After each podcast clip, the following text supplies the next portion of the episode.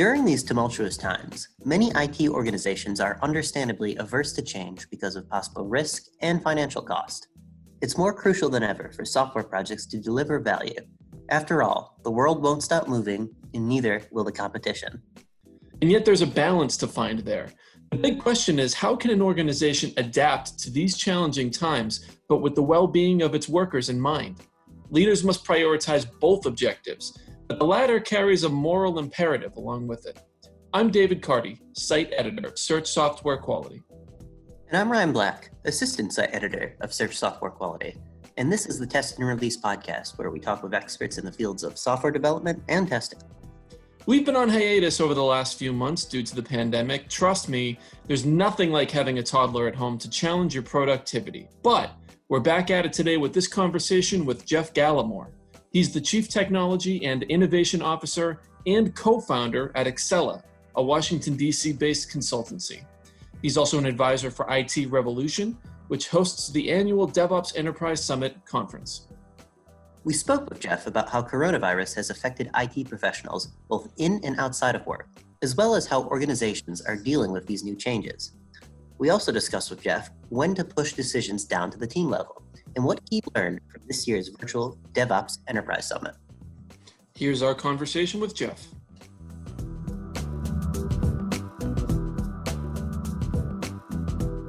Jeff, obviously the last year or so has thrown us all for a loop as our ways of working change.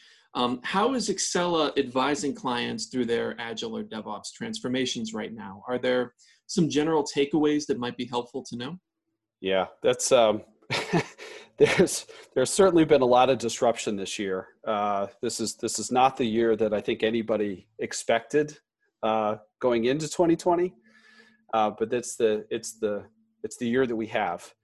And I think a lot of what we're talking to organizations about is really the mindset that they're approaching all of this with. And I think there are probably a few different key points in that. Number one is all of this change is having a real people impact, and that's both at work and outside of work. And to have people and leaders in particular expand their perspective to address the whole person, because the lines between work and home and personal and professional have just been obliterated. And you can see these examples. I mean, think about the last time you were on a Zoom call or a video call, and somebody's kid walked up and, you know, needed mommy or daddy or, and it was probably my kid in the last one. So, well, right. You know, it happened to me just yesterday, and, you know, dogs barking and doorbells ringing and, you know, stuff, you know, life happens. In what used to be the middle of the workday, and we have to adjust our expectations that's just the new normal, and then people are also dealing with things that they didn't have to deal with before necessarily, like when we sent our kids to schools, and we went to work, and then our worlds came back together again after the school day or after the workday. Well, that's not happening now. People are having their kids go to school right next to them at the kitchen table, and so I'm taking Zoom calls with people at work or clients or whatever it happens to be, and kids are right next, right next to us, having interactions with their schoolmates and teachers, and that's. That's odd. It's certainly unusual. I don't know if that's ever happened before. So just taking those kinds of things into consideration as a leader, as a manager, as a professional for our teams is super, super important, because we have to, more so than ever, address the whole person. So that's, I think, thing number one, is the human aspect of all this disruption. The second part of this is the attitudes that organizations are taking as it relates to what this disruption or what these changes represent, and the approach that they're taking to deal with them. In some organizations, I'm going to hunker down. I'm going to try and ride it out. I'm going to try to preserve the status quo, hang on by hook or by crook. That's certainly one approach. And then I think a lot of organizations were in that mode very, very early on because we didn't know what was going to happen. It was all new. There was no, nothing to anchor to. And so some organizations probably quite rightly just said, we're going to, preserving the status quo was okay. But now as I think that all this has developed, we're realizing that this is not going to be a quick recovery. We're not going to get back to whatever the old ways used to be. And we need to start looking forward at what new looks like. And the organizations that can make that shift in their thinking and their mindset and their approach sooner rather than later are the ones that are probably going to be more successful in dealing with it and coming out stronger than they were before. And even getting stronger in the middle of it, more so than the organizations that are still in that preserve and protect mode. Even to amplify that statement is with change and disruption also comes opportunities for rethinking things, rethinking whole business models, rethinking of ways that you're working, rethinking of how you're engaging with your clients or your customers. It creates a lot of opportunities to ask and answer questions that may not have occurred to you before.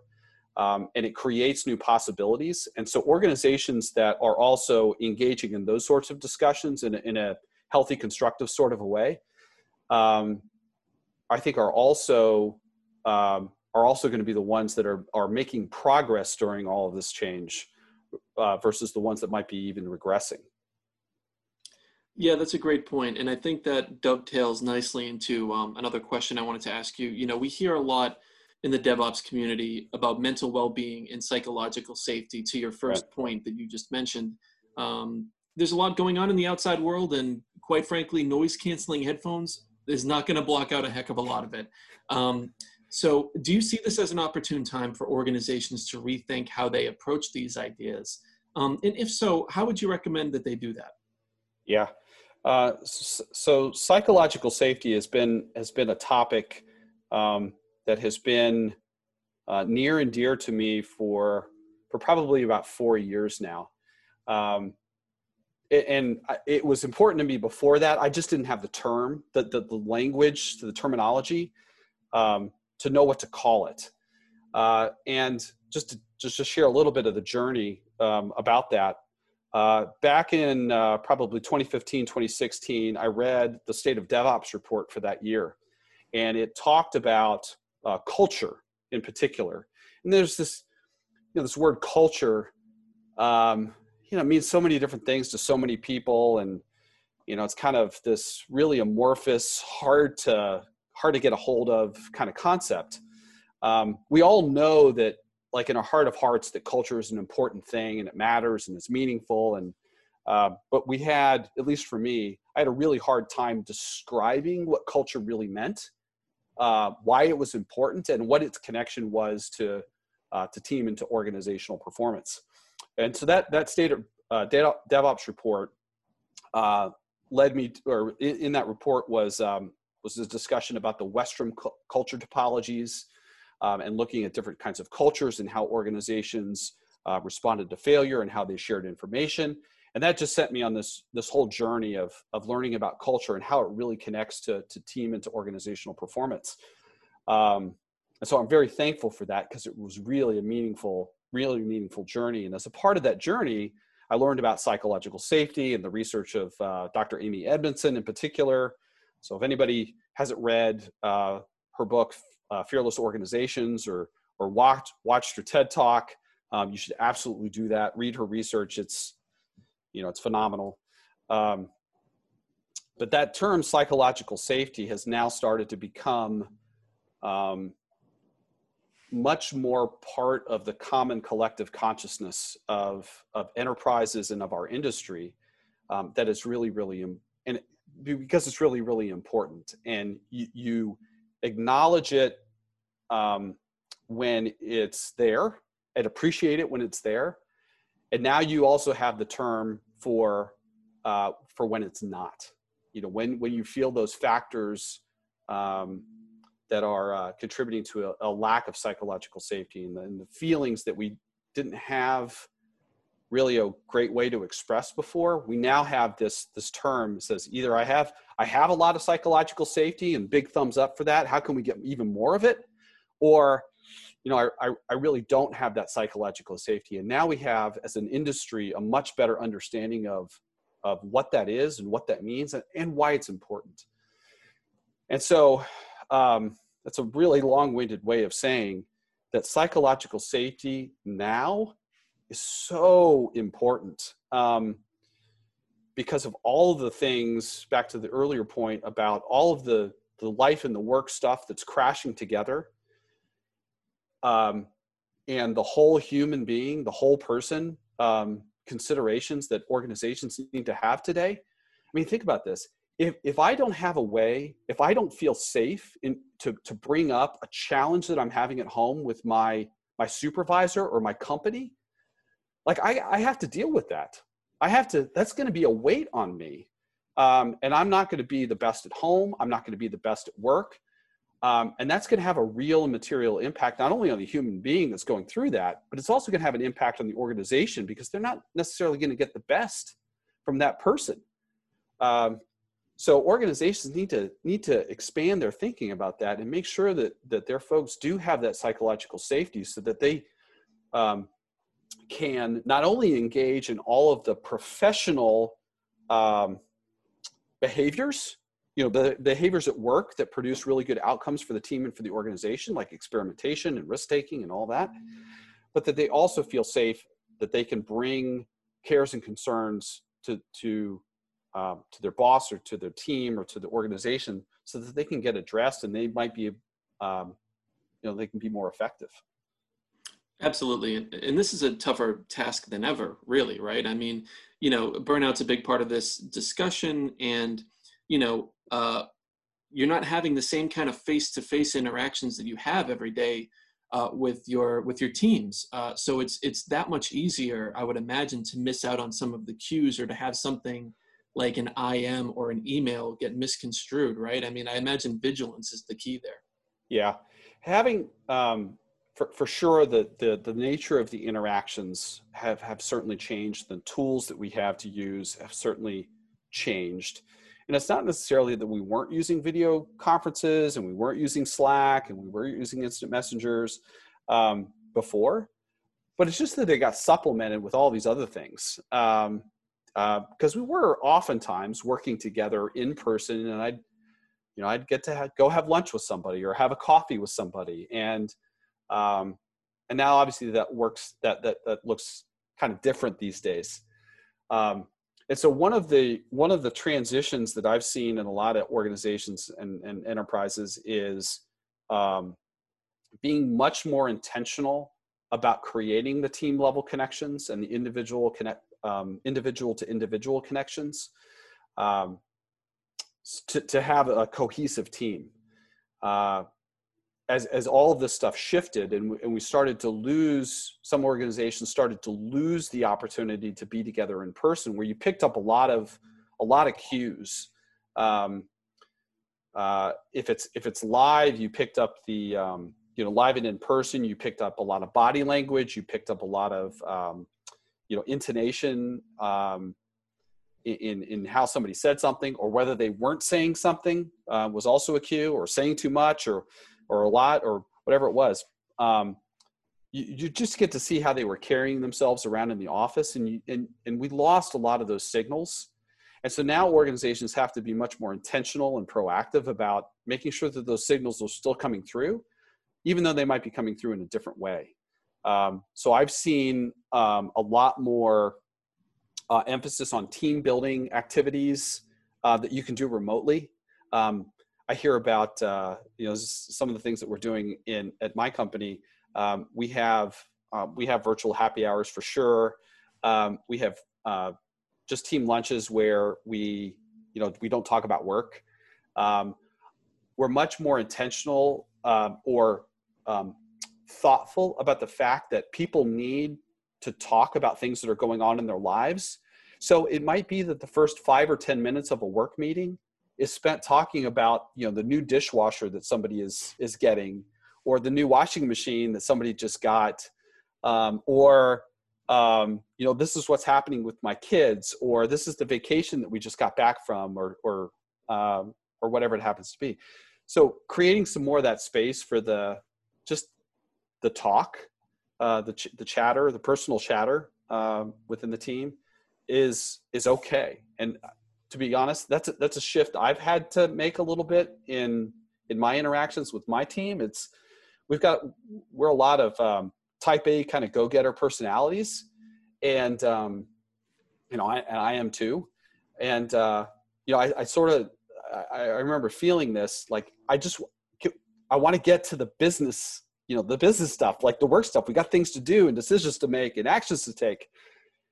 And I've had to check myself sometimes, realizing that my team is like that too. Like if this is the thing that they want to talk about, because this is what they're getting value from, like, let's do that. Give the team what they need. Yeah, so it's fewer different personal interactions in their day-to-day lives too. That's right. We got to have an outlet for that stuff. We're still human beings, and we still need what we need. And if we can't get the need met one way, we're going to need to get the need met another way. And it's helping. It's helping. A lot of IT organizations are, of course, risk and cost averse right now. You know, even when, say, like a new process or technology seems to have a lot of promise and maybe fits well within like a business process of theirs. But it sounds like, in addition to kind of just like those, you know, risk and cost averse factors, it's just like there's almost a psychological thing too. It just, in terms of just like, there's only so much disruption people can psychologically take right now. Like, so yeah, I'm wondering if you could maybe just speak to those pressures, you know, affecting both, you know, at the organization level all the way down to the individual level, just when it comes to implementing change. Like, how are people dealing with those pressures? An organization's capacity to deal with change has always been important. And in fact, I would argue, and I think there are a lot of people that I know and listen to a lot that would also say, you know, to the degree that an organization can improve their capacity for change, for adapting or adopting or implementing change, it is also indicative of how successful they're going to be both now and in the future. The more capacity for change that you have in a healthy way, the more successful you're going to be, I think, is probably the TLDR on that statement. But that being said, we're now having to deal with changes that we A, didn't anticipate, B, are really significant, not only in the personal or in the professional sphere, but also in the personal sphere, and that is limiting each individual's capacity to deal with change, and it's also limiting the organization's capacity to deal with change. And so an organization needs to be, as a result of that, needs to be much more thoughtful and intentional about what changes they are going to pursue, because the organizational capacity is limited, and even more limited now. And its people, the people that work in that organization, only have so much ability to deal with new, because of all the other new that they're dealing with. And so the point that you're making is absolutely correct. It's being, an organization needs to be really thoughtful about the changes that it is promoting, adopting, instituting within the organization. You mentioned, of course, like an organization, like during these current times has to be much more thoughtful in the way it approaches changes. I'm wondering, might that mean kind of pushing down those decisions, like over whether like a changes are made or not to like the employee level as opposed to them being top level decisions? Yeah, it's interesting that you bring that up. I think that is a it's something that a lot of organizations and a lot of leaders struggle with about what that right balance is. I struggle with that too. It's a constant journey to calibrate correctly between, you know, when should I quote be the leader and like chart the path and, you know, we're going to do this versus, you know, this is a decision and a path that I want to leave up to the team to figure out. And the answer is, I don't think it's certainly not an either or proposition. It's not always the leader top down and it's not always the team bottom up or, you know, chart your own course kind of thing. I think there has to be it's a both, and it's probably an interaction. And I for one still ask my team, how do we want to approach this problem? Do you want me to, you know, do you think I should own this decision? And certainly I have opinions on that. Or is this something that you want to run with? And we're in this dialogue about a lot of things about where that is. There are some things I feel pretty strongly that you know, I'm willing to take recommendations and input on things. I absolutely want to do that. I want to hear what you think, and I want to hear perspectives and opinions from as many people as possible. But ultimately, it's going to be, you know, I'm accountable for the decision, and I'm going to do that. But I want it to be an informed one. And then other times it's like, well, you know, here's the outcome that we're trying to shoot for. The team knows best what work needs to get done and the path forward. So let me know what help you need. To the point, there's lots of different decisions to be made, lots of different courses to take. Generally speaking, the team is the best to figure out how something needs to get done. The leader needs to be seeking input and feedback and information about what needs to get done and maybe why it needs to get done. And then having that dialogue, you know, between the leader and the organization or the team to calibrate where those things are and make sure that the expectations are clear. That's a lot of times where I see things go off the rails or go sideways, is when the leader and the team aren't clear about where decisions are being made and who's doing what. And as long as that clarity exists, you're on pretty good footing. Jeff, I'm sure it was hard for you not to experience the DevOps Enterprise Summit in person, but we still heard some interesting tidbits out of the show this year, as always. Particularly seemed like a more of an international group of speakers, which is great. I mean, I guess that's one of the perks of having a digital show, but I'm curious, you know, if there's a particularly interesting story or innovation that you heard out of the virtual DevOps Enterprise Summit, anything that's been kind of sticking in your mind from the show since it ended. Yeah, it's more of the themes, I think, than any necessarily one particular story. And I could point to a lot of different stories that exemplify that theme. And maybe there are a couple of themes that I take away from the summit. Number one is positive change is still happening. It's things haven't stopped for sure. Change is still happening. Good change is still happening. Positive change is still happening. In a lot of places, and that's what we see from the leaders and the stories from the stage, the virtual stage in this case. But they're still talking about things that are happening and progress that they're making, and it's really encouraging to know that not everything comes to a screeching halt. That there's still some hope, hope for the rest of us, I guess. That good things can still happen. So I think that's one thing. The other thing that the other theme, and this is one again we've been talking about that's important to me that I really attach to is the leadership and the transformation part of this, more so than the technology pieces. I'm a geek. I grew up as a developer and an engineer. That's where I started my career. So I have this natural affinity to technology, and I love the new shiny, and I love the Kubernetes and the CI/CD pipelines and all of the tools and stuff like that as much as anybody. However, what I'm really interested in is how technology can enable some of the changes that are happening in an organization. And those changes they start with the leadership, the culture, the mindset, the approach, the thinking and the actions that the people are taking to transform how they work and how they think. That's the stuff, and those are the other themes that I see coming through in the DevOps Enterprise Summit presentations, is the organizational transformation elements and what they're talking about. It's how do you get people to work together? How do you get people to think differently? How do you get people to act or operate differently?